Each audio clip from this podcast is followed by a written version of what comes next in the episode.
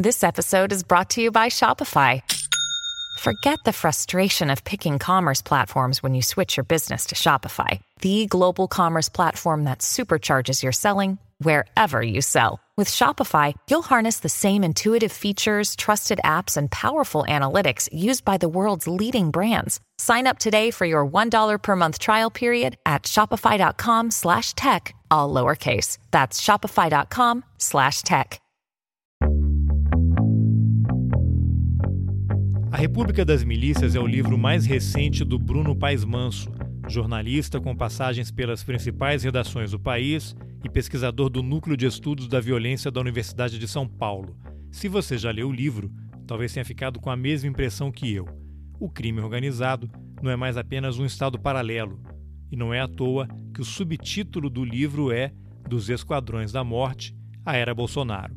Mas quem vai contar essa história é o Bruno. Eu sou Carlos Alberto Júnior e esse é o Roteirices. Vamos nessa!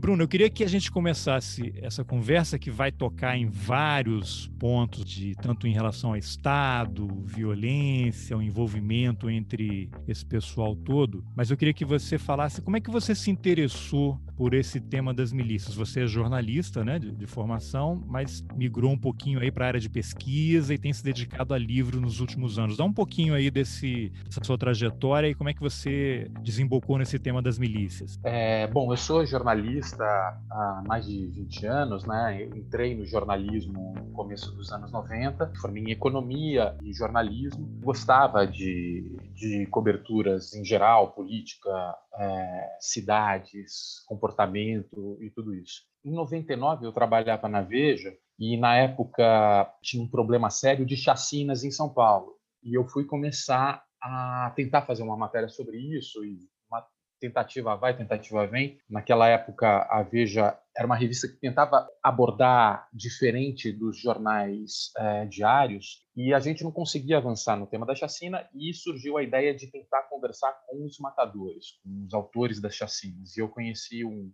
advogado de porta de cadeia, enfim, que trabalhava com esses grupos e que ficou muito seduzido pela pela vaidade de aparecer numa revista importante na época e ele me apresentou vários chacineiros e matadores, né? E eu fiz uma série de entrevistas com ele. Essas entrevistas para mim foram muito impactantes.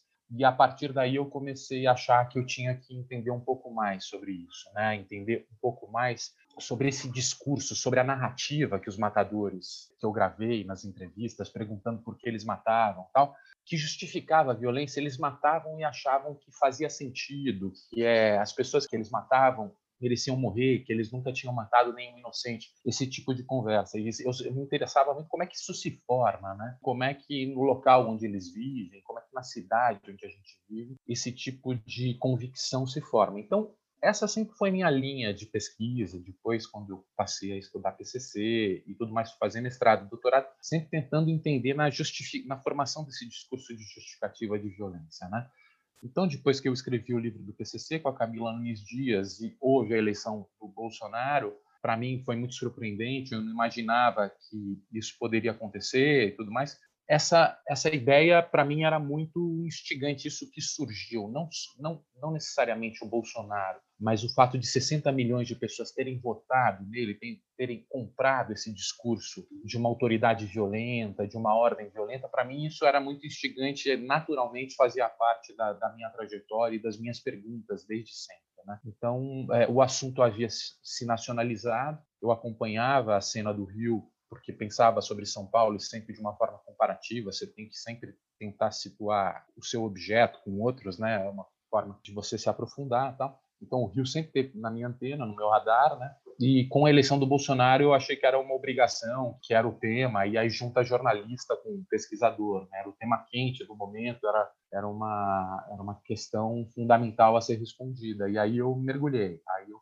fui, fui atrás. Tá, é interessante você mencionar, tem duas coisas que eu achei curiosas aí, curiosas e trágicas, né? E você detalha no livro como é que esses criminosos, eles acham realmente que estão desempenhando um papel social ao eliminar criminosos da comunidade, impedir que outros tipos de crime aconteçam, apesar de eles também serem criminosos e assassinos, mas eles acham que tem uma missão nobre de limpar aquela região e dar uma certa qualidade de vida para a população. E quando você fala que o discurso do Bolsonaro se nacionalizou, eu iria até além, né? Se nacionalizou e foi abraçado, né? Por quase 60 milhões de pessoas. E aí eu ia te pedir para a gente voltar um pouquinho no tempo, antes de chegar de novo na família Bolsonaro, aproveitando o gancho da obra que retomou aí no teu vizinho, para você falar o que é uma milícia, como é que elas se estruturaram e se expandiram. Em um caso específico que você deu uma atenção grande, que é o caso de Rio das Pedras, que a gente podia usar até como um exemplo, né, para explicar como é que é o funcionamento, como é que ela vai aos poucos ocupando os espaços, seja pela ausência do Estado ou, não sei se melhor ou pior, ou outra palavra, pela omissão do Estado, pela conivência do Estado, né? As milícias, é, eu acho que são um fenômeno, pelo menos que a gente está o que eu estou descrevendo no livro, muito típico do Rio de Janeiro e da história do Rio de Janeiro. A gente tem a questão dessa violência redentora que busca levar ordem para os espaços há muito tempo na história do Brasil. Para falar um pouco restritamente da história urbana, tem desde os justiceiros aqui em São Paulo, nos anos 80, os grupos de extermínio, os esquadrões da morte nos anos 50, 60, essa ideia de que você exterminando pessoas suspeitas, você torna o mundo mais seguro, faz parte da nossa história urbana muito tempo. No caso das milícias, ela é um tipo diferente de negócio. Elas surgem principalmente a partir dos anos 2000, dialogando com o cenário do tráfico de drogas no Rio de Janeiro e com um modelo de negócio que dialogava como uma alternativa histórica a, a essa ideia do tráfico de drogas no Rio, que está muito vinculado ao domínio do território. Então, para entender o modelo de negócio varejista da venda de drogas no crime no Rio,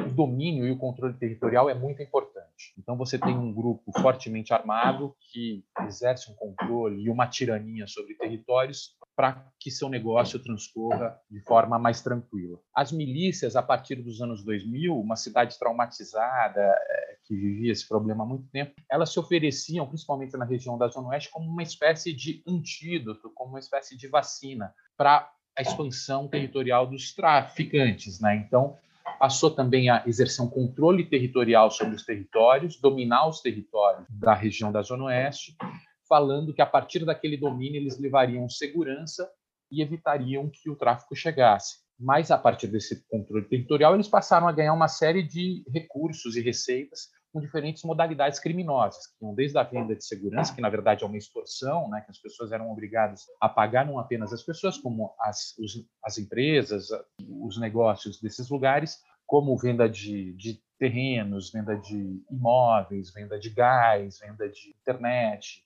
e tudo mais. Mas dentro dessa lógica de dominar o território, manter o território seguro da expansão do tráfico de drogas e se vender como um antídoto é, da chegada desses criminosos, informado, e essa é a grande força, por militares, é, policiais, é, civis e militares, paramilitares, né? com esse carimbo, ou com essa mística, ou com essa marca de que eles representavam o Estado e representavam a, a ordem, né? E o que dava muita força também e, e muita proteção institucional, né? É, você podia só fazer um parêntese e falar qual é a relação política né, de políticos, né, pessoas com mandato nas várias casas legislativas aí com a milícia, porque eu sei que tem casos em que pessoas foram eleitas por ordem, conivência ou porque eram parte de milícias. Né? E quando você olha a Câmara de Vereadores do Rio de Janeiro, a Assembleia Legislativa do Estado do Rio, que é o exemplo que a gente está usando aqui para poder tentar explicar e entender um pouco como é que funcionam as milícias. Como é que a gente pode entender o cidadão comum,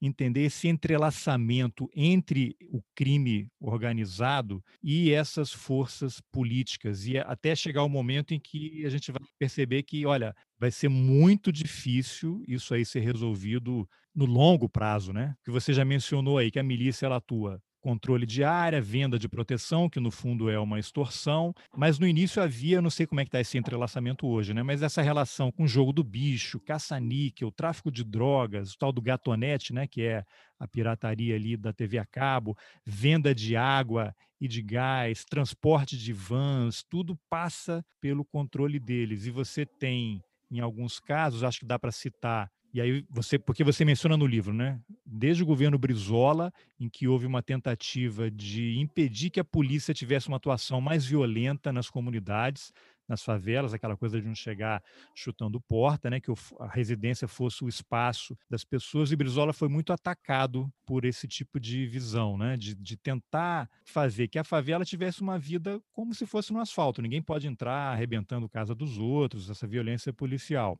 E aí você tem governos Garotinho, Rosinha, Sérgio Cabral, que está na cadeia, né? E, e, na prefeitura você teve aquele momento que você até menciona no livro, que o César Maia era o prefeito e ele também tinha uma visão diferente, que era uma espécie de descentralização do poder. E aí tem um personagem chamado Nandinho, que depois acabou sendo esclarecido o envolvimento dele com crime, com milícia. Não me lembro agora, ele foi eleito vereador até, né? Mas ele foi secretário do César Maia, depois teve que ser afastado, e isso revela muito, né, dessa confusão e dessa mistura e você não sabe onde termina um e começa o outro, né? A pergunta está muito confusa, mas tenho fé que você vai esclarecer. Não, é, é, não, é interessante. Eu acho que é, sobre o Brizola, né, 82, a abertura democrática, a primeira eleição democrática para os governos, né? São Paulo aqui elege Franco Montoro, Rio de Janeiro elege o Brizola e como vice-governador o Darcy Ribeiro, né? Que tinha uma visão muito interessante sobre o futuro e sobre as cidades, que ele dizia que as favelas não tinham que ser vistas como um problema, mas como parte da solução. Porque, de fato, você tem um processo de urbanização muito intenso nos anos 50, 60, 70. O Brasil se transforma num país urbano, era um país rural, as pessoas chegam das zonas rurais para morar na cidade e a solução, por falta de moradia, acaba sendo a autoconstrução. Então, qual seria o desafio dos governos urbanos e das cidades? Era fazer com que essas pessoas fossem integradas e passassem a viver em cidades. E qual era a solução que as polícias e as instituições urbanas despreparadas passaram a usar? Iniciar uma guerra aos favelados, aos negros, aos pobres, como se dessa forma, pelo uso da violência, eles fossem sujeitados e dessa forma você conseguisse controlar eventuais problemas que a chegada dessas pessoas causassem nas cidades. Esse problema de você acreditar que está numa guerra e, e, estigmatizar e lidar, o Estado lidando com essas pessoas como se fossem perigosas ou bandidas, você muitas vezes acaba criando uma reação e uma resposta. As pessoas vestem a carapuça de inimigo e se articulam para bater de frente com o Estado. E foi muitas vezes isso que aconteceu com o crime. E a partir do momento que você constrói uma ideia de que a favela faz parte da solução, foi a época dos CIEPs, inclusive, é, 500 CIEPs com escolas integrais e tudo mais, você desconstrói esse discurso da guerra, esse discurso da violência, inclusive um discurso muito masculino, né? faz parte das masculinidades urbanas que foram sendo seduzidas pelo crime, com esse discurso de guerra contra o Estado guerra contra o sistema. Então, você tinha uma visão muito moderna e muito factível, e o, o Brizola ficou estigmatizado por causa disso, é, no momento que o crime estava se expandindo na América Latina de uma forma geral, porque os cartéis estavam começando a vender drogas e a cocaína viraria um problema urbano de qualquer forma em vários lugares. Só que o grande problema do Brizola e aí eu entro na sua pergunta mais sobre essa ligação histórica das polícias com o crime foi justamente a acomodação com a principal máfia do Rio, que paga a polícia há muito tempo e é um, um sério problema do Rio de Janeiro por essa ligação histórica com o crime, que é o jogo do bicho, né? que é, é o que mais se parece com máfia, até pela forma que eles são, são estruturados, o Castor. É, deixa eu só te cortar rapidamente, desculpa.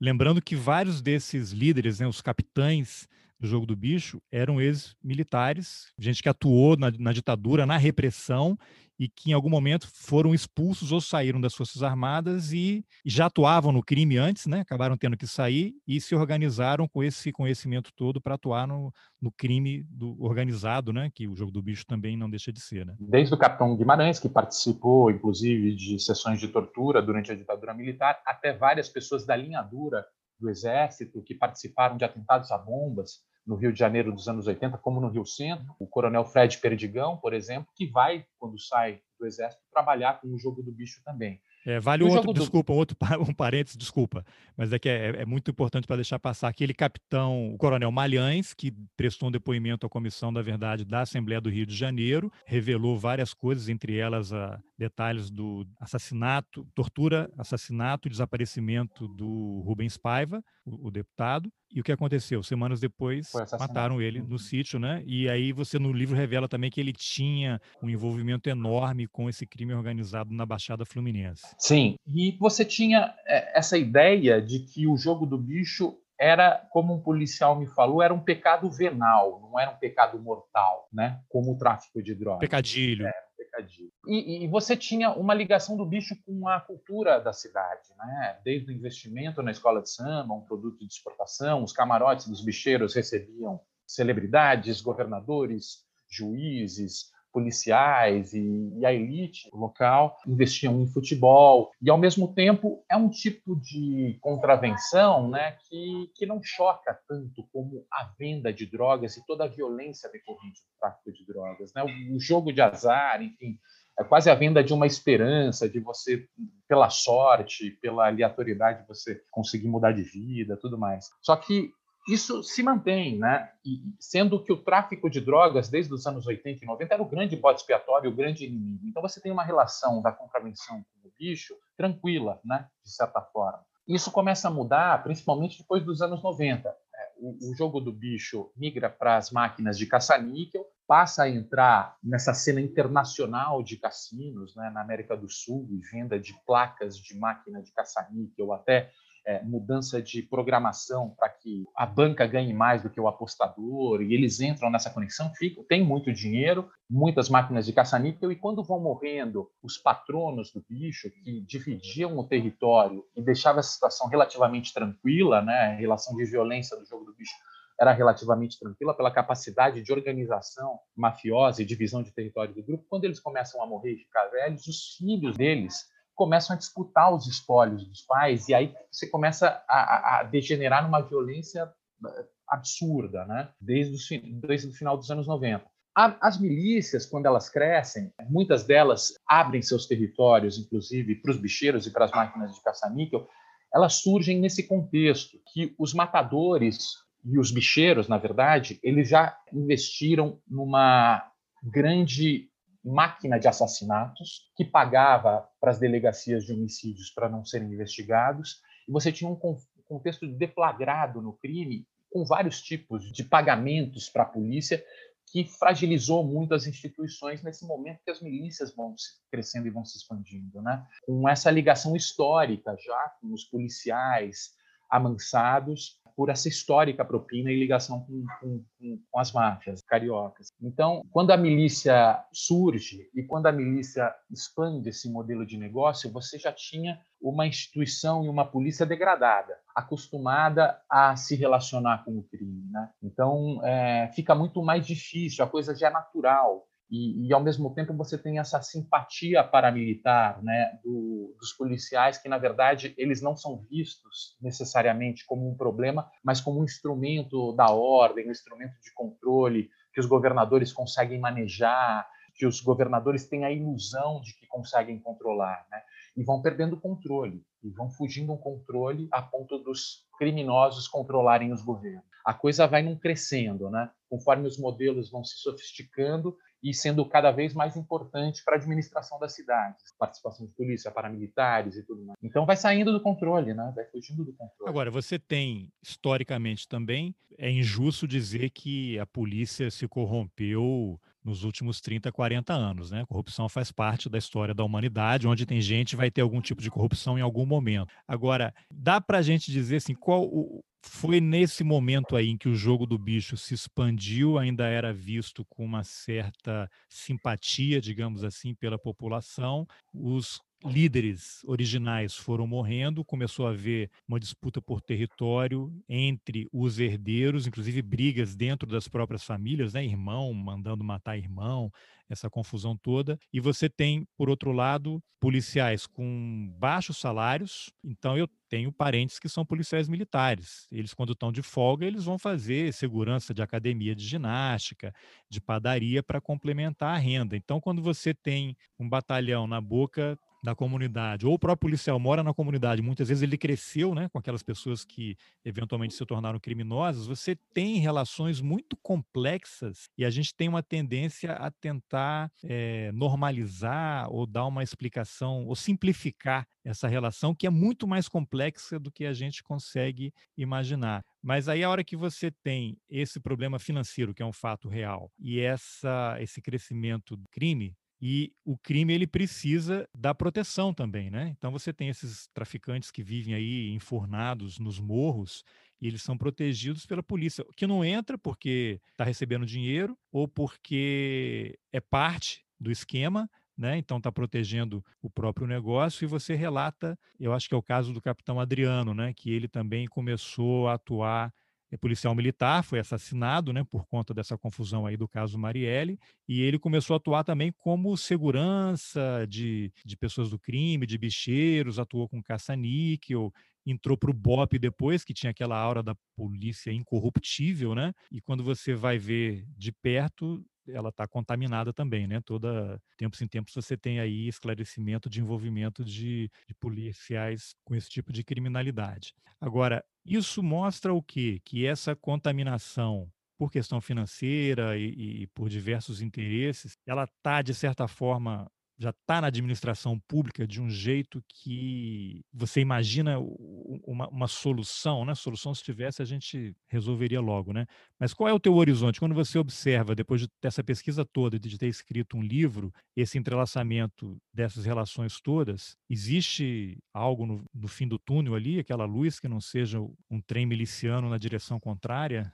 Eu acho que tem que existir. Eu acho que a gente não tem outra opção. É, eu acho que a luta vai ser essa. Eu acho que todo esse processo que a gente falou volta a essa questão original aí, que é uma questão histórica também. É, eu acho que talvez o objetivo do livro, não sei se eu consegui, mas no fundo é um pouco isso, né? É, é essa, esse olhar interno para dentro, para ver os nossos medos, os nossos conflitos, os nossos problemas, para de alguma forma a gente conseguir assumir o problema e a partir do momento que a gente verbaliza e racionaliza a respeito, a gente amadurece e tenta e tenta enfrentá-lo, né?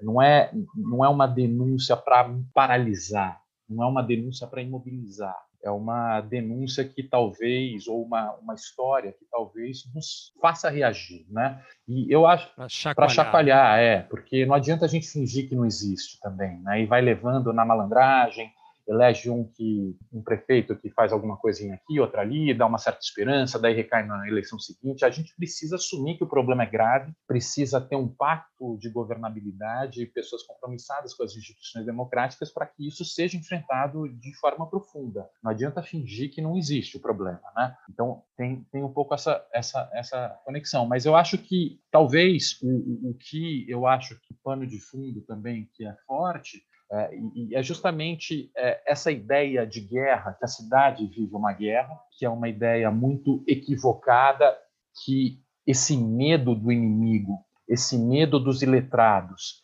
esse medo da pobreza, esse medo do negro, esse medo das favelas, esse mercado do medo gerou muita gente rica e gerou riqueza para muita gente. Produziu uma elite muito forte e muito poderosa no Rio de Janeiro que passou a dar as cartas do jogo a partir do medo que as pessoas sentem.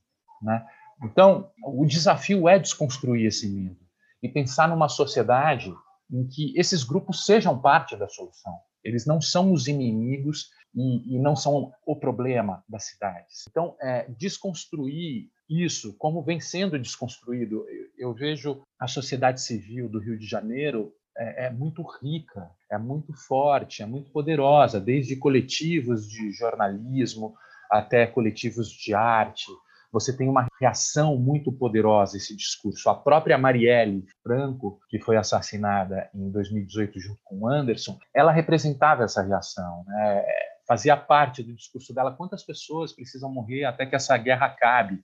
A gente não está em guerra a política é a solução, a gente precisa reconstruir os laços. Ela tinha um, um discurso, inclusive, emprestado é, do pós-apartheid, Desmond Tutu, do Nelson Mandela, é, é, de nós, eu sou porque nós somos. Ela resgatava o Ubuntu sul-africano, que propunha uma, uma solução política para o problema. Né? E, de fato, eu acho que a gente precisa compreender que muita gente está ganhando dinheiro com medo, com a venda de fuzis, com a morte, com a tragédia, e, e, a gente precisa reagir a isso pela política. Eu achei muito interessante isso. Não sei se dá para usar como exemplo o caso do assassinato de um homem negro no Carrefour, lá no Rio Grande do Sul, porque ali você tem um recorte muito interessante que é isso: o homem negro, pobre, ele representa uma ameaça. Então, se começar a ter muito negro entrando aqui nas lojas onde os brancos frequentam, a gente precisa se proteger. E os relatos são milhares e milhares, né? Você pode perguntar para qualquer pessoa negra que se ela já entrou numa loja, ela não foi seguida pelo segurança, se já não mudou a sensação da pessoa que está do lado, o comportamento, e isso fortalece exatamente isso que você disse, né? Essa indústria do medo precisa de um inimigo. Quem é o inimigo? É o pobre, preto, é o favelado. Então vamos contratar as empresas de segurança para poder manter a nossa paz, para que quando essas pessoas atravessarem a porta, eu vou estar seguro, porque tem um segurança que é pobre, muitas vezes, preto, né, mal remunerado, e vai estar me garantindo o meu direito da pessoa branca de circular aqui sem ser importunado, sem correr o risco de ser assaltado. Faz sentido isso? Sim, é isso. É, e qual foi a solução do Estado moderno para lidar com isso? Né? Foi criar instituições democráticas que exerciam ou buscavam exercer o monopólio legítimo da força em defesa de um contrato coletivo que garantia direito para as pessoas. Existe uma regra do jogo a ser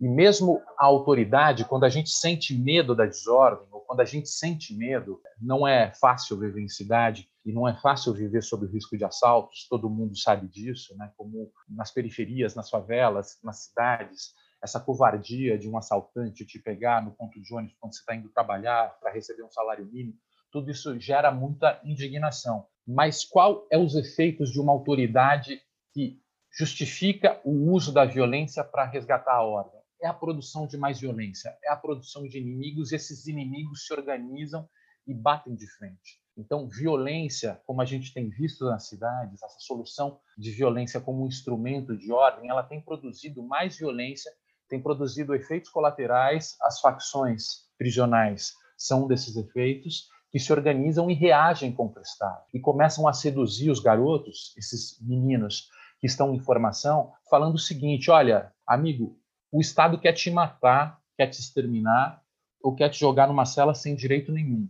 A gente vai se juntar porque o crime fortalece o crime, o nosso inimigo é a polícia, o nosso inimigo é o Estado. É esse o discurso das facções, é esse o discurso do PCC, por exemplo, que, que, que fala justamente isso. Nós não somos os nossos inimigos o nosso inimigo é o Estado. Então você acaba criando e produzindo os nossos próprios jihadistas, né? os nossos próprios garotos antissistema que preferem morrer antes dos 25 anos do que abaixar a cabeça para o sistema perverso, que eles não acreditam. Pelo resto da vida. Pelo resto da vida, é. Então, a gente acaba produzindo nossos próprios problemas. Então, isso exige algum tipo de olhar para dentro. A gente precisa se entender, a gente precisa até olhar com uma certa compaixão, inclusive para os nossos ódios e para as nossas injustiças e para, mas isso precisa ser superado. Isso precisa ser superado pela política, pela racionalização sobre sobre o que a gente vem fazendo, sobre os nossos erros. Né? Eu acho que não, não tem muito muita escapatória. É, você mencionou a questão do, do Darcy Ribeiro e dos CIEPs, que eu achei muito interessante, e me lembrei de um vídeo que voltou a circular, de tempos em tempos essas coisas voltam, não? que é um debate debate presidencial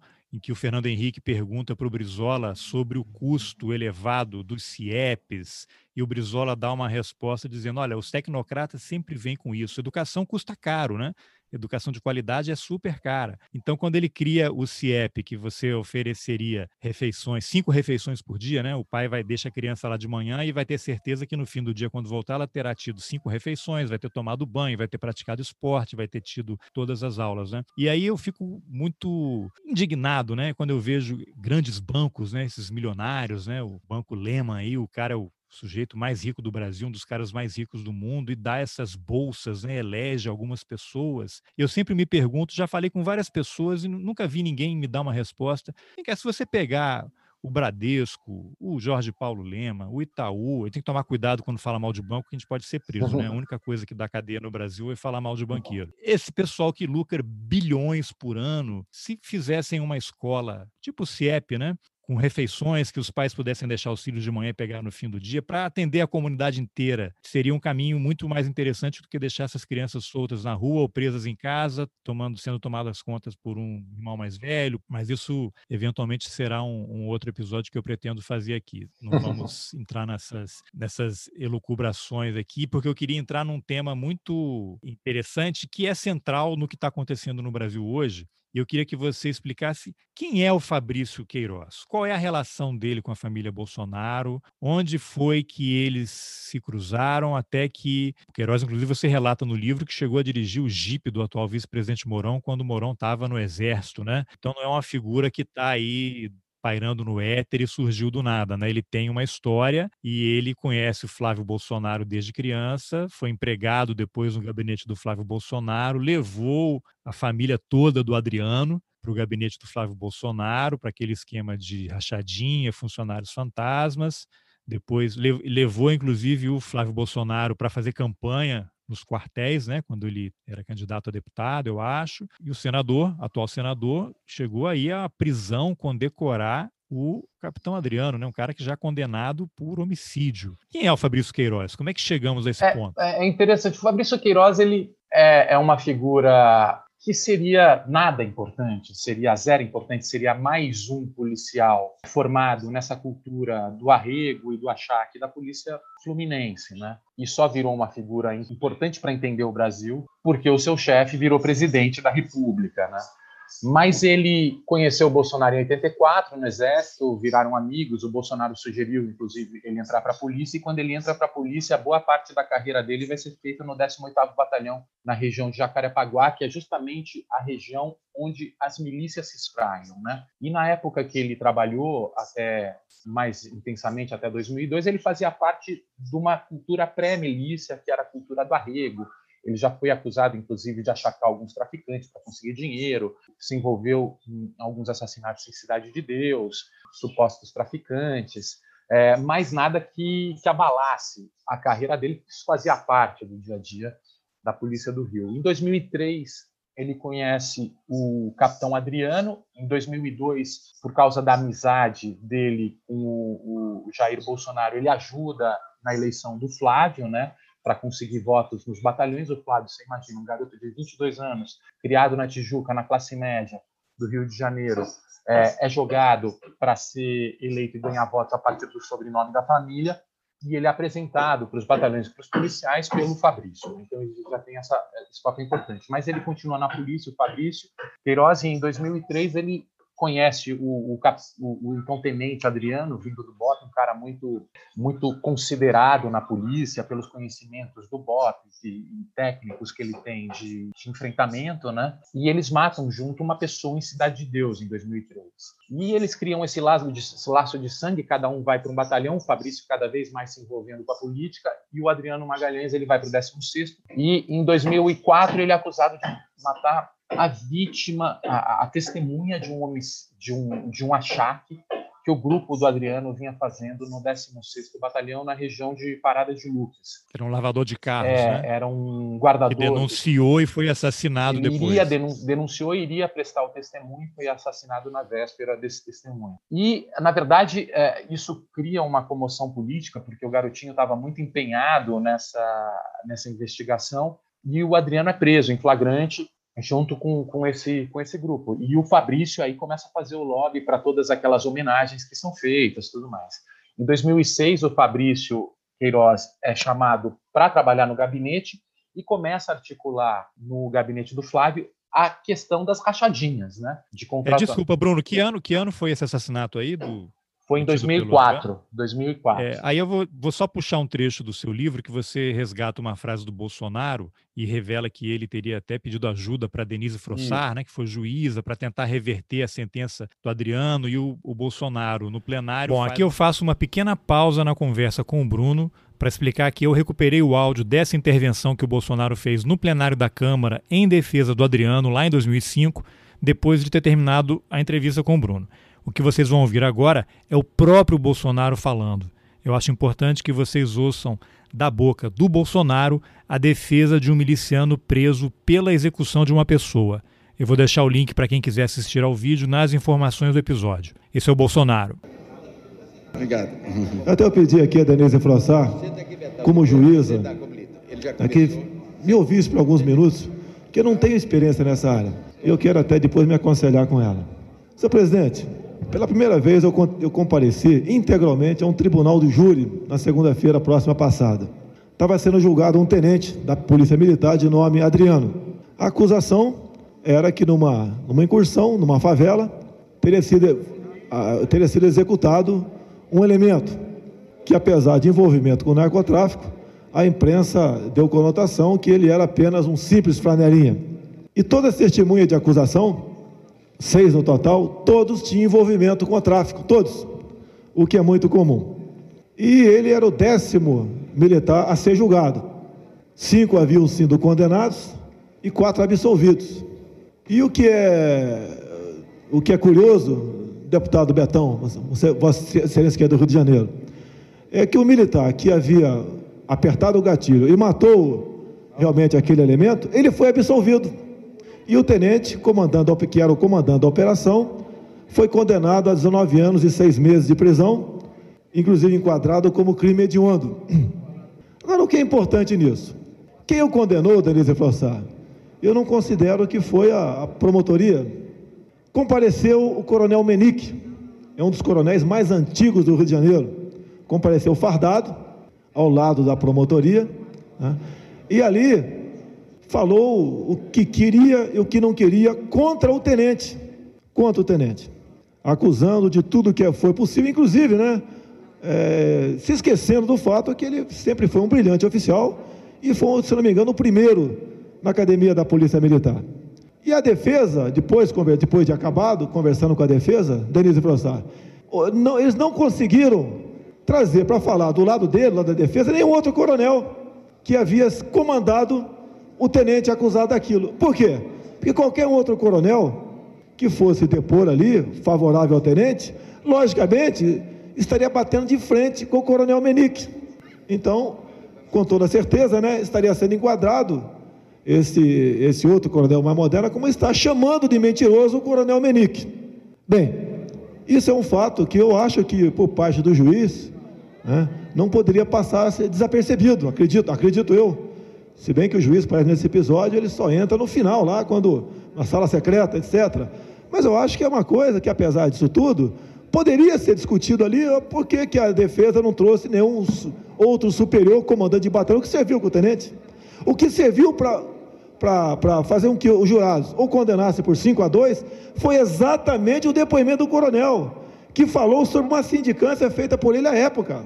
Nem vou entrar no detalhe, Denise, sobre a, sobre a, a desqualificação dos acusados, né? ou sobre o fato em si. Eu, eu, entendo, eu também, a senhora deve concordar comigo, que se tem que discutir ali é o que, estão nos, o que está nos autos. Fora dos autos não pode ser discutido. Mas a palavra do coronel funcionou.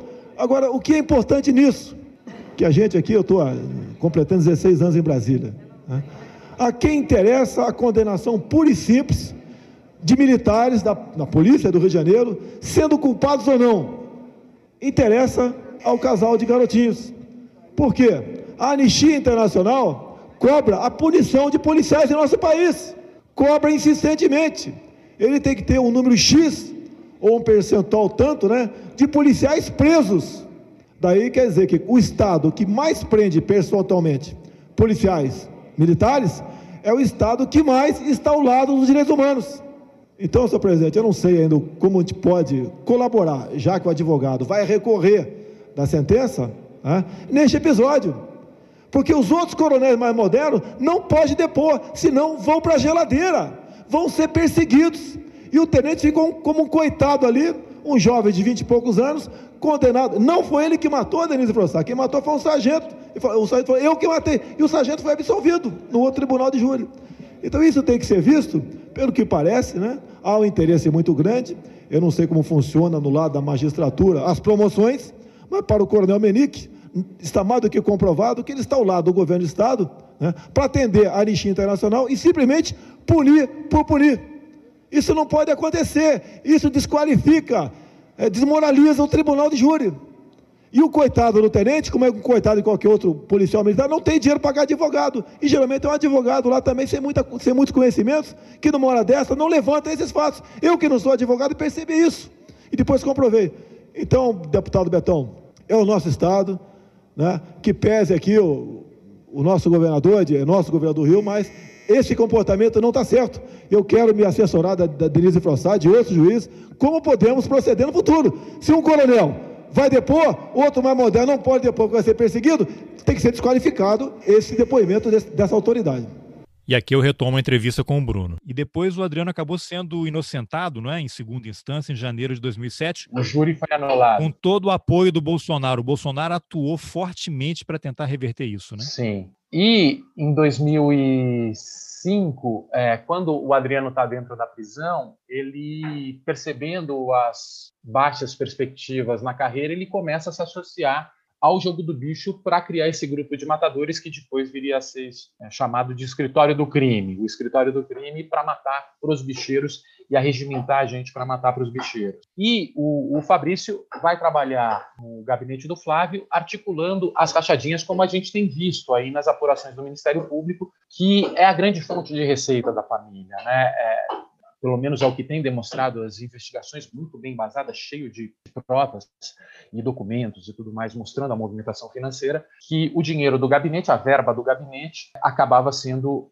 apropriada pelos, pelos chefes dos mandatos, né, a família Bolsonaro. É importante a gente registrar aqui, a gente não está acusando ninguém, a gente está relatando a investigação do Ministério Público e tem um episódio que eu acho muito interessante que eu nunca mais vi na imprensa, que foi uma reportagem da Folha de São Paulo, tem alguns meses, em que eles relatam uma prática que o Bolsonaro adotava no gabinete dele quando deputado, que era contratava uma pessoa, depois de um ano, um ano e meio, essa pessoa era demitida, recebia a indenização e no mesmo dia ela era contratada num cargo ou mais alto ou mais baixo, e aí iniciava o processo de novo.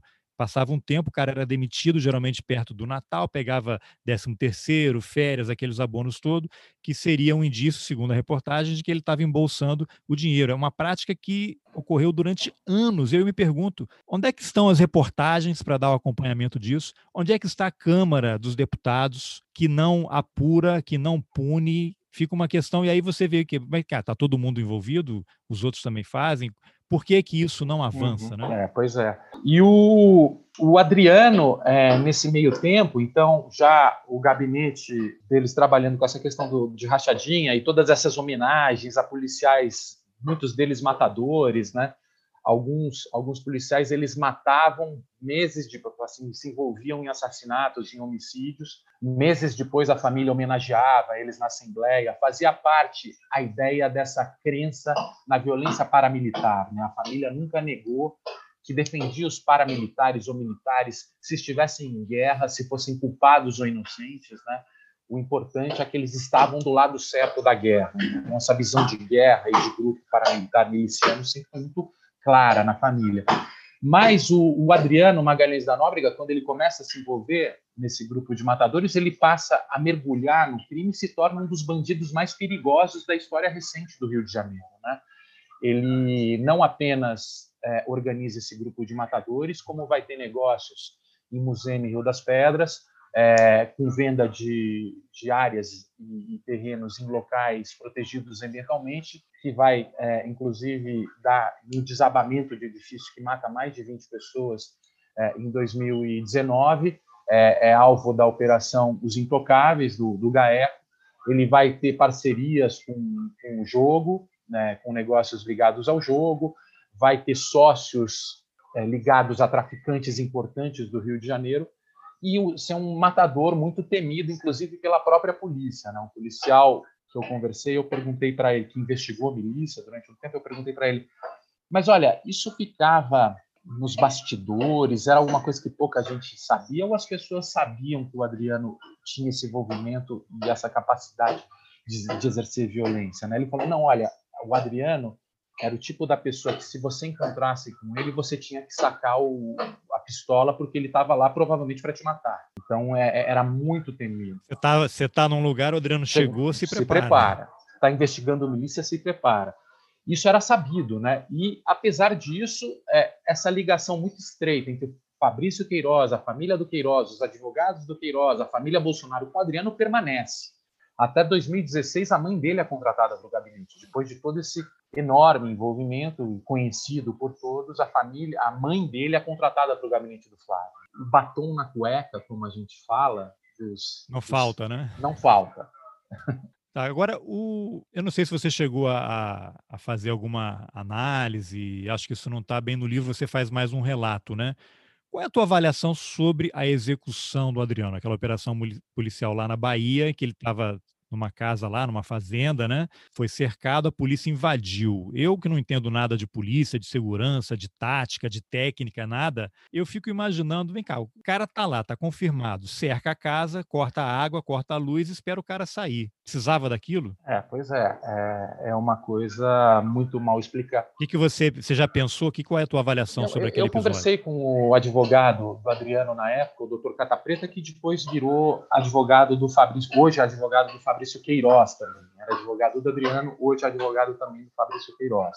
É, eu, eu, conversando com ele sobre esse momento, ele me disse que uma semana antes do Adriano ser morto, o Adriano ligou para ele e falou: Olha, é, ele ligou para o Adriano, ele falou com o Adriano no telefone, eles nunca tinham se encontrado pessoalmente, o Adriano estava foragido, mas eles conversaram por telefone e ele falou o seguinte, olha, esse processo das da Operação Os Intocáveis é um processo frágil, e eu consigo livrar você desse processo. Tem uma série de problemas aqui e eu consigo um habeas corpus para tirar esse pedido de prisão contra você.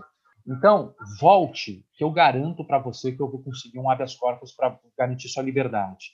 E ele falou: Não, doutor, o senhor não está entendendo. Tem um monte de gente querendo me matar. Eu não posso voltar. É impossível.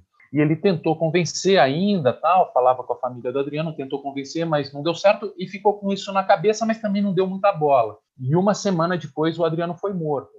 Foi, de fato, uma operação feita pelo BOP da Bahia, né? com 70 homens no entorno da região. De fato, é, era uma testemunha crucial para desvendar uma série de crimes, então era muito importante que ela ficasse viva para a gente, né, para as instituições, era muito importante para conhecer a verdade, para a sociedade, sociedade né? era importante, mas para muita gente também era importante que ele morresse para que essa verdade não viesse à tona. Agora, é, é difícil, porque aí a polícia argumenta que, que ele disparou contra eles e eles acabaram tendo que matar e, e, e, é difícil avançar além disso, né? não tem provas de nenhum dos lados. Que Só quem estava na operação para esclarecer. É, né? eu acho que a, a incompetência é inegável. O, o, erro da polícia é inegável. Eu acho que contra isso não tem nem o que discutir. Eles foram incompetentes.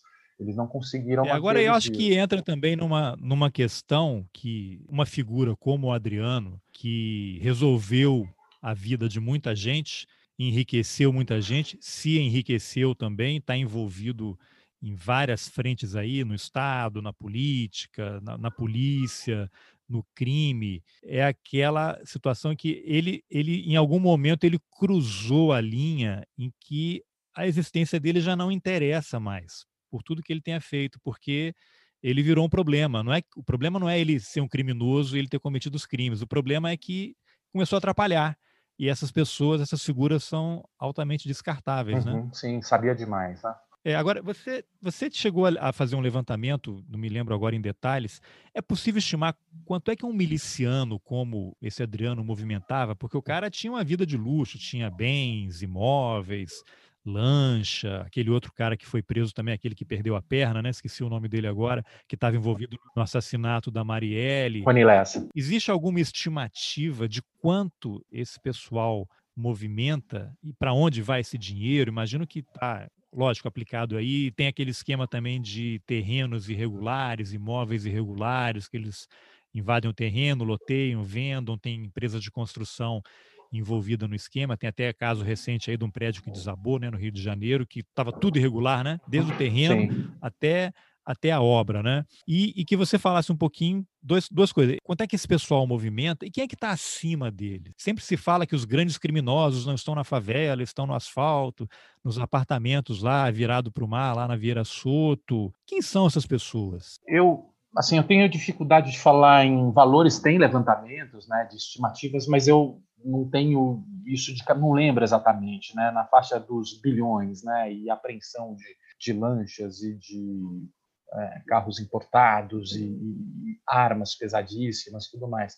Agora, uma coisa que eu achei interessante foi numa conversa com um ex-traficante do Comando Vermelho, que, que foi chefe de uma comunidade durante muito tempo, e ele falou uma coisa que é interessante, que é a seguinte: ele falou, olha, o favelado traficante varejista ele ganha muito dinheiro, mas ele perde muito dinheiro também. Então, ele tem os gastos, desde o gasto da compra da mercadoria, né? Então, você ganha, você tem os custos da compra, você ganha um lucro em cima daquilo que você está comercializando, mas você precisa comprar fuzil, você precisa comprar munição, você precisa dar arrego para a polícia, você tem todos os funcionários que trabalham para a boca.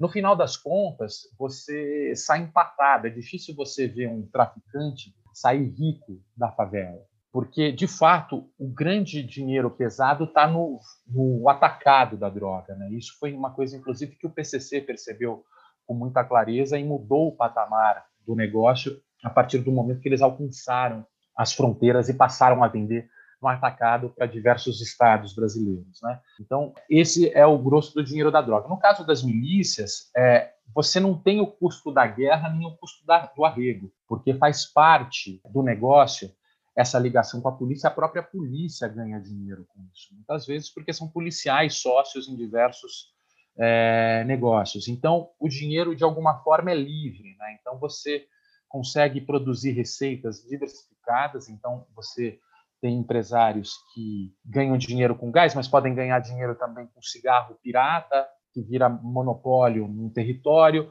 Você ganha dinheiro com caça-níquel, você ganha dinheiro com gato net você ganha dinheiro com o kit churrasco, e aí vai, né? E você vai ao mesmo tempo com o empréstimo, e esse dinheiro é investido na, muitas vezes na economia do, do bairro. E com o passar do tempo, e aí que a droga passa a entrar no negócio das milícias, você passa também a ganhar dinheiro com a droga, porque é uma fonte mais de receita a partir do momento que você aluga ou organiza a venda de drogas naquele território e passa a ganhar um percentual com isso. Então você ganha dinheiro com tudo, né? É, é um outro tipo de modelo de negócio que é muito promissor porque você não tem os custos da guerra e os custos do conflito é, que o tráfico de drogas tem, né? Nessa história do custo tem duas coisas interessantes que você relata no livro que eu fiquei muito impressionado. Um, você relata, não me lembro o nome da pessoa agora, mas um miliciano fazendo patrulha no carro da polícia militar. O cara botou um uniforme da PM, ele foi incorporado àquele grupo e estava patrulhando a rua, a rua, fazendo batida, achacando gente tal. O que, que você pode contar dessa história? É, isso é uma série de, de eventos no Rio, né? inclusive de aluguel de caveirão, né? para grupos e Era isso que eu ia te perguntar. Você relata que alugaram um, um, caveirão, né, um blindado, por um milhão de reais. Quer dizer, saiu de, uma, de um batalhão, sim, né? Sim, Alguém é levou da... um dinheiro lá, ó, toma aqui, me, me devolve daqui a três horas. Sim, sim. O cara ia invadir, uma, invadir a favela do outro cara.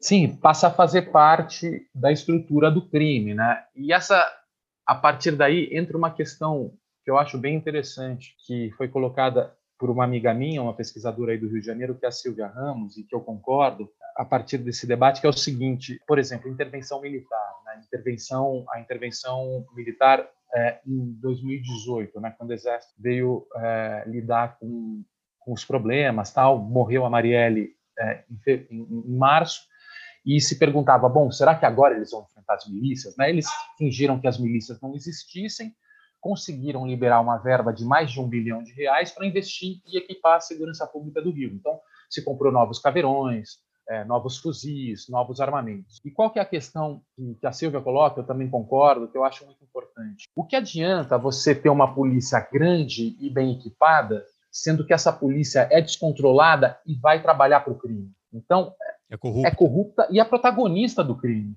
É pior. Então, você está investindo numa polícia que é a a protagonista do crime, muitas vezes, no Estado.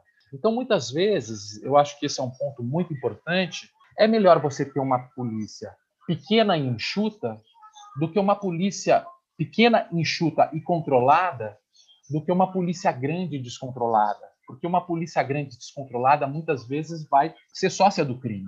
Então é fundamental o controle sobre as polícias, né? às vezes, uma polícia enxuta e controlada é muito mais eficiente, muito melhor para garantir o controle na sociedade do que, do que a que a gente vê aí no Rio de Janeiro.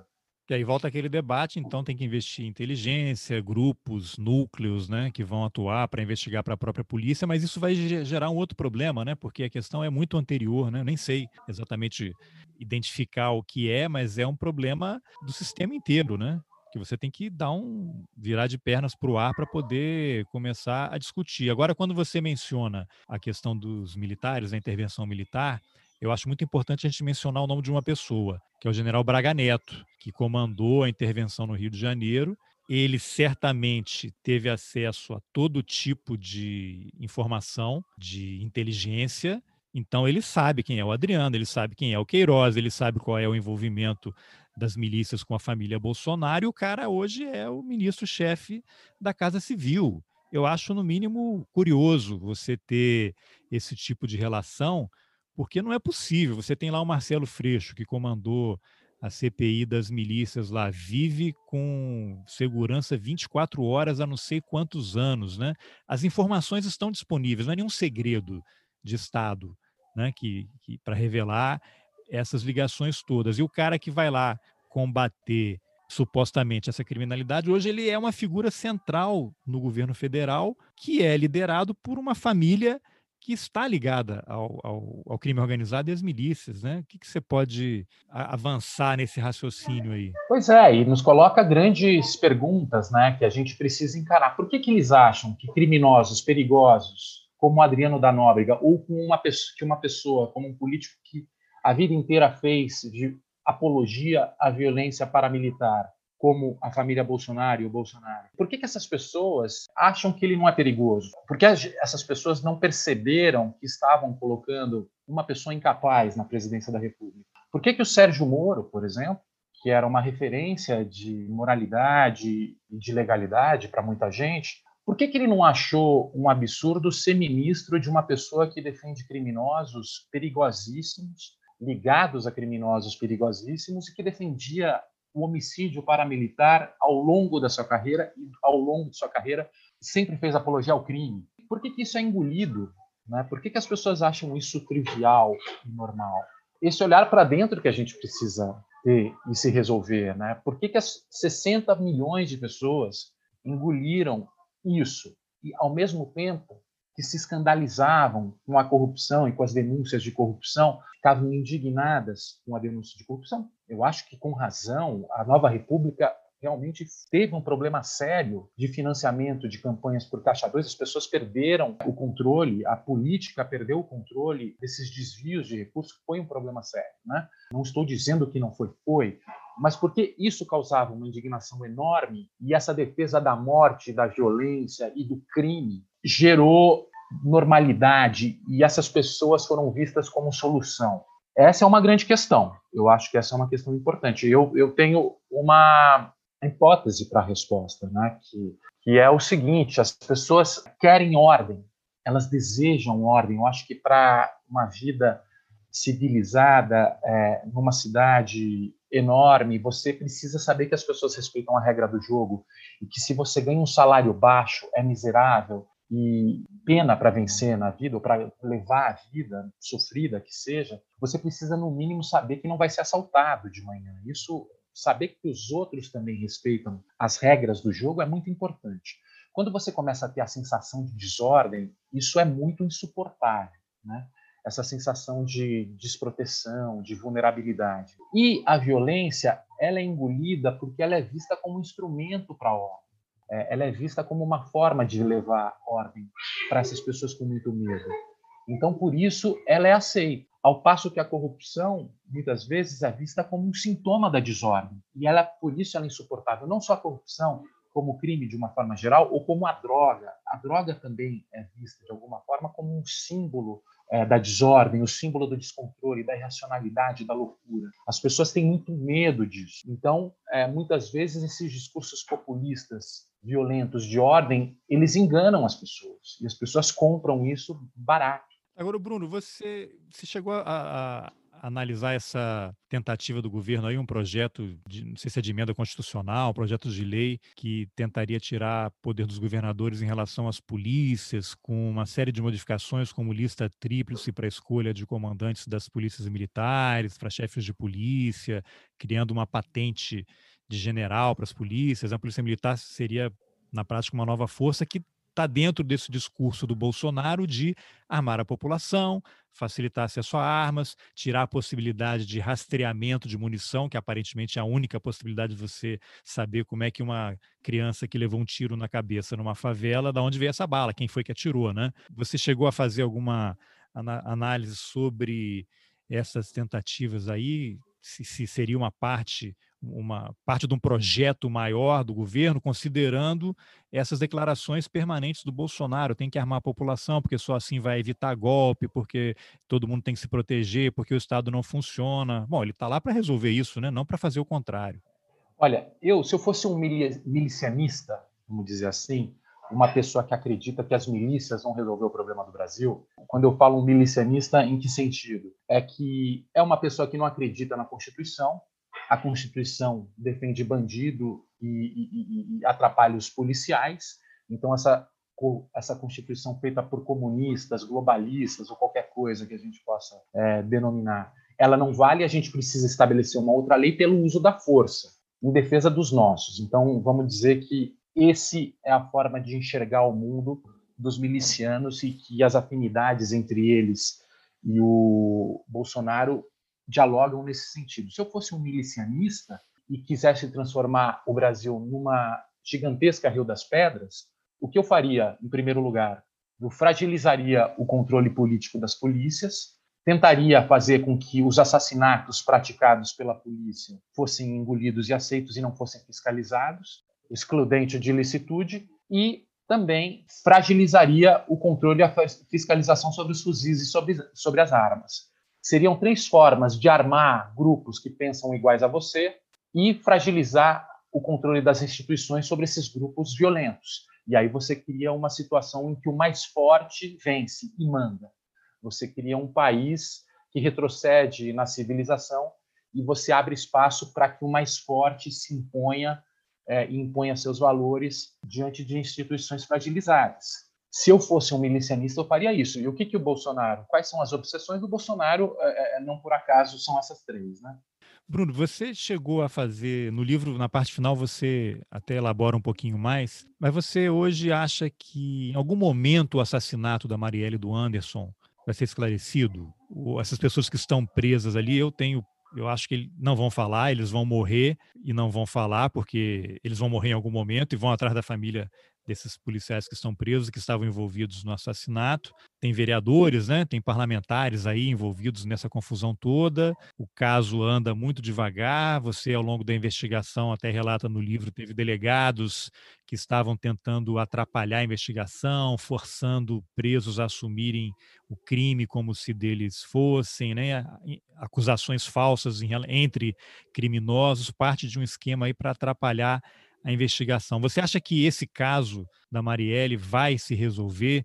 Tem gente muito maior por cima? Ou é uma disputa ali, como querem, como informam, né, de, de território? Ela estava tendo uma atuação política que ia atrapalhar os interesses nessa questão de loteamentos irregulares ali em algumas regiões do Rio de Janeiro. O que, que você pensa sobre esse caso? Eu acho que houve é, informações importantes, né? a quantidade de, de provas para acusar o Rony Lessa e o Elcio Queiroz são importantes como autores do disparo, então, nesse sentido, o Ministério Público e a polícia vêm contribuindo para que isso aconteça. É difícil a gente saber ainda o mandante, quem mandou e o motivo. Né?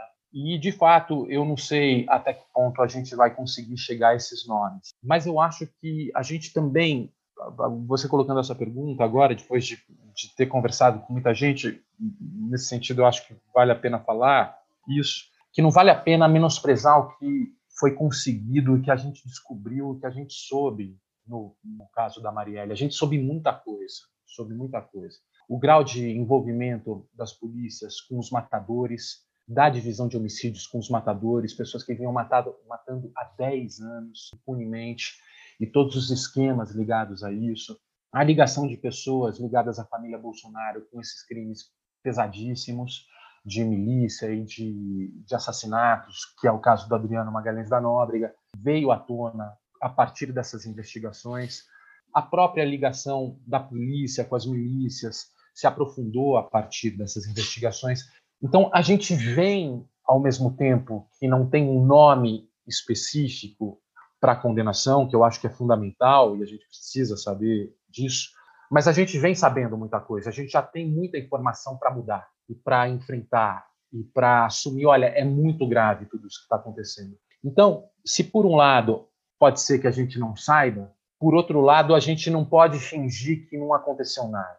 Essas investigações trouxeram muita coisa à tona e a gente está com uma, muita informação no colo, falando, olha, não dá para ficar assim. Então, também eu acho que, mais uma vez, assim, é, a gente às vezes fica num discurso de ah, não, não vai dar, mas você tem muita informação para reagir. Você tem muita informação que não, não dá mais para fingir que não aconteceu, que as coisas não aconteceram, que a gente não sabe do que a gente sabe. A gente sabe de muita coisa. O livro traz muita coisa, outros, outras reportagens, outros livros. Tem o do Chico Otávio da Vera Araújo, também sobre o caso da Marielle.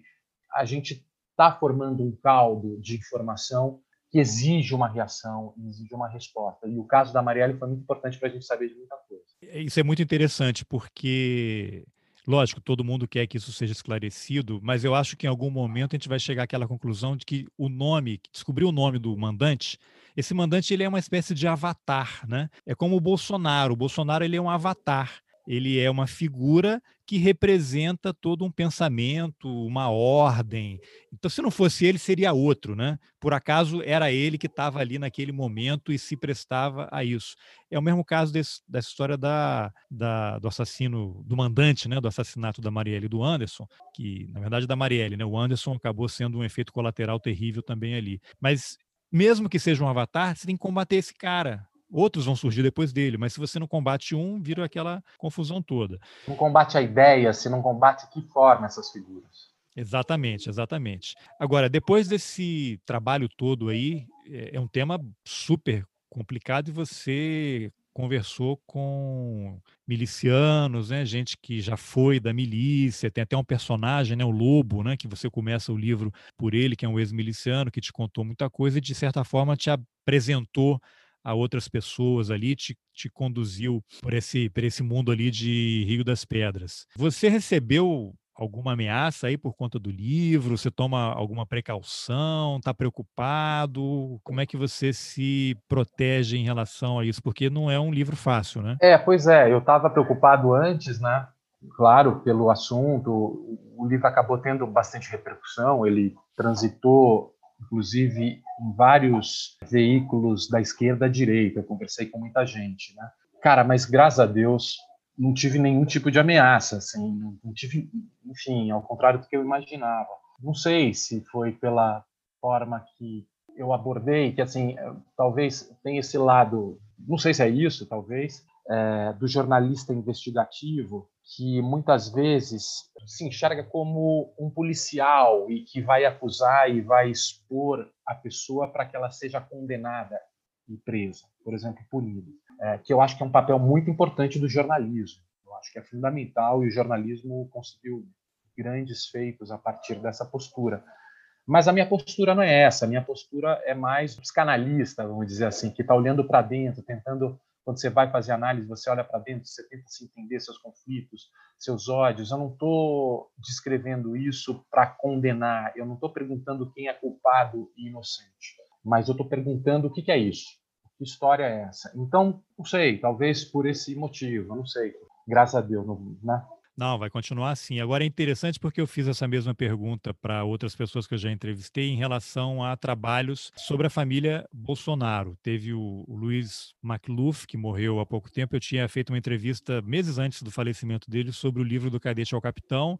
Falei com a Thaís Oyama, que escreveu o livro Tormenta, sobre o primeiro ano do governo Bolsonaro, e com a Mônica Gugliano, que escreveu uma reportagem para Piauí. Sim, conheço os três. Sobre vou intervir, né? Quando o Bolsonaro chegou furioso e queria, queria fechar o Supremo Tribunal Federal. Eu fiz a mesma pergunta e todos falaram: olha, não houve nenhum desmentido, não houve nenhuma negativa e não houve nenhum processo. Aí eu fico imaginando, pô, se alguém escreve um livro contando mentiras sobre mim, a primeira coisa que eu vou fazer é abrir um processo. E aí você vai, não sei o que, eles não querem dar mais atenção para o trabalho, querem deixar morrer. É, você já falou que não teve ameaça, mas teve algum desmentido, porque você recebe, você destaca muito a família Bolsonaro, né? Relata o envolvimento deles com a milícia. Teve algum tipo de reação? Não, não, deles, não houve. É, a, a Thaís chegou a viver um período de tensão. É, né? o Bolsonaro falou, reclamou dela é. e tal, nessa japonesa, fez uma ofensa. Eu acho que ela não usa muito rede social, né? E por isso ela ela está fora tá das redes sociais. A Mônica, a Mônica, ela também não sofreu nenhum tipo de pressão, assim, de, de robôs? Não. Xingando, que eu tá. saiba, não. Que eu saiba, é. não. Porque é, uma coisa que eu percebo também é que, às vezes, eles atacam muito mulheres, né? É, eles são muito covardes. Então, muitas vezes, a própria Patrícia Campos Melo é, foi vítima muito. Sim, que ganhou agora uma ação em primeira instância contra o Eduardo Bolsonaro pelas mentiras que ele contou sobre ela. É, essa covardia também é muito presente nesses grupos meio que tem uma origem na deep web, celibatários involuntários, né? Essa coisa meio misógina é, e ao mesmo tempo meio covarde e tal. Mas enfim, você vê, você me citou esses três casos. Eu não sabia que a, eu sabia, eu lembro da Thaís quando ela teve aquela questão, sei do McLuff também, da Mônica eu não sabia. Mas é, não sei, inexplicável. Às vezes a coisa cai na rede, sobe uma hashtag e aí vira um inferno. Né? Tá bom. E Bruno, agora uma última pergunta. Você está escrevendo, começou a pesquisar, né, para escrever um livro sobre evangélicos, está bem do início aí. Você pode falar alguma coisa sobre o que é o projeto ou ainda é sigiloso? Não, não. Eu falo brevemente também porque eu estou tateando. Eu, eu, acompanho muito esse assunto cobrindo violência, né? Há muitos anos já. Eu conheço, tenho amigos que viraram amigos, eram fontes. Não é que viraram amigos, mas eu acompanho há tantos anos que a gente tem uma relação que, que eu testemunhei muitas transformações. Ao mesmo tempo, eu sempre me espantei demais com, com essa cena. As histórias mais incríveis que eu ouvi é, muitas vezes vieram dessa, dessa cena, né? E ao mesmo tempo eu acho que é muito importante entender como é que eles cresceram dessa forma, como é que de repente a gente olha e os caras estão mandando no Brasil uma forma de ver o mundo e uma forma de enxergar as coisas que assusta a classe média e assusta muitas vezes as pessoas com uma visão mais crítica sobre a realidade e tal, mas que ao mesmo tempo tem uma tem uma história muito fascinante aí para entender o Brasil, né? Para entender esse Brasil esse Brasil profundo, né? Eu tô tô, eu voltei a ler o No Coração das Trevas. Joseph Conrad. É, e assistiu de novo o Apocalipse Sinal recentemente e gosto, sou muito fã dos Sertões, é, do Euclides da Cunha, que são, são mergulhos assim que você manda um jornalista ou você manda uma figura meio ligado a uma certa sociabilidade, uma certa civilização, o cara começa a entrar nesse coração das trevas e começa a ver o próprio Euclides da Cunha, né? Puta, que é outra coisa, como assim? Agora eu tô. É um mergulho na alma, é, você né? vai lá no, no cerne, né? Você vai e você fala, caramba, meu, eu não entendia nada.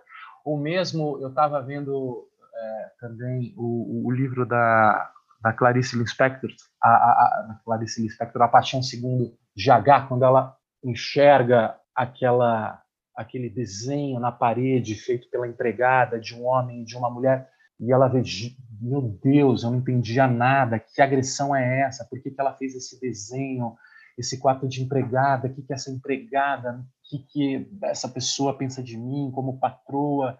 E o que, que eu sou? E começa a entrar nessa, nessa viagem, viagem inacreditável que a Clarice escreve daquele jeito único, né?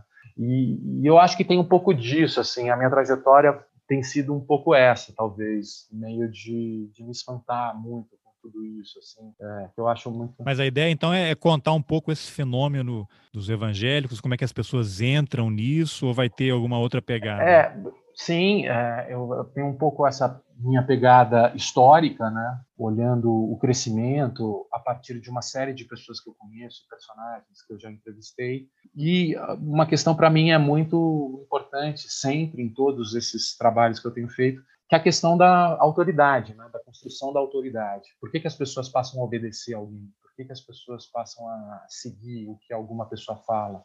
O papel da violência nisso, o papel uma, do carisma, nesse caso, os evangélicos, qual a diferença de uma autoridade carismática e de uma autoridade tirânica, qual o papel do uso da violência ou do verbo, da palavra, para fazer com que as pessoas obedeçam.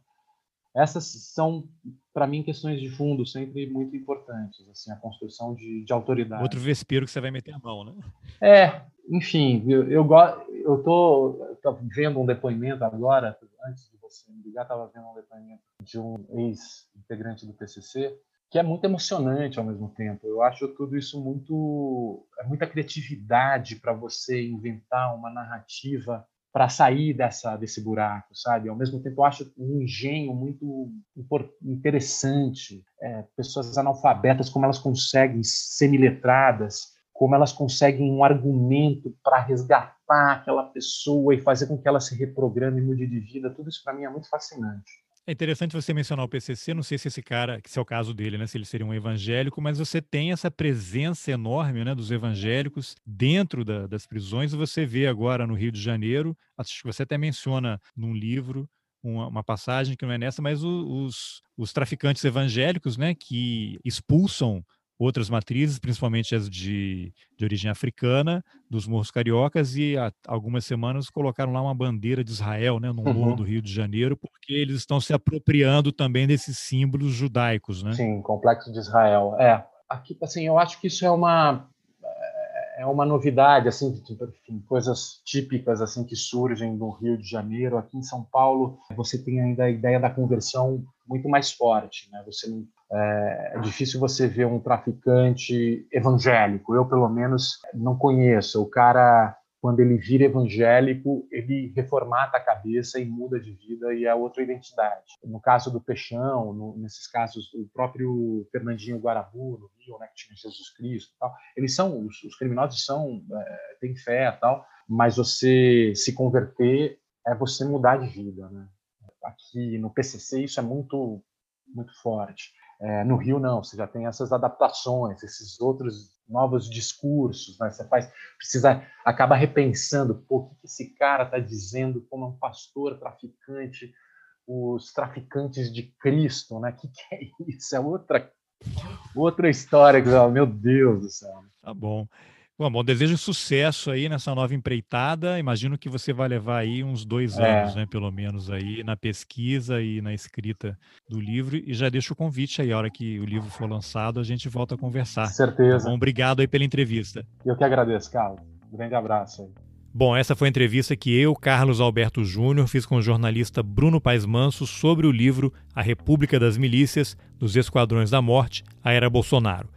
Se você gostou da conversa, compartilhe nas suas redes sociais, nos seus grupos de WhatsApp, mande o link por e-mail. Certamente você conhece alguém que se interessa por esse assunto. Se você quiser receber os episódios assim que eles forem publicados, lá nas informações você acha o link para a lista de distribuição no Telegram. Lá também tem o link para o discurso do então deputado Jair Bolsonaro defendendo o miliciano Adriano da Nóbrega. Isso a gente não pode esquecer. E eu também aproveito para agradecer os apoiadores do Roteirices. Meu muito obrigado ao Nelson Oliveira, a Fabiana Moraes, a Liana Rocha e ao Masashi Inoue. Se você quiser fazer parte desse grupo, o link também está nas informações do episódio. É possível contribuir com qualquer valor, além de você estar ajudando a fortalecer o jornalismo independente. Obrigado pela companhia e até o próximo Roteirices. Valeu!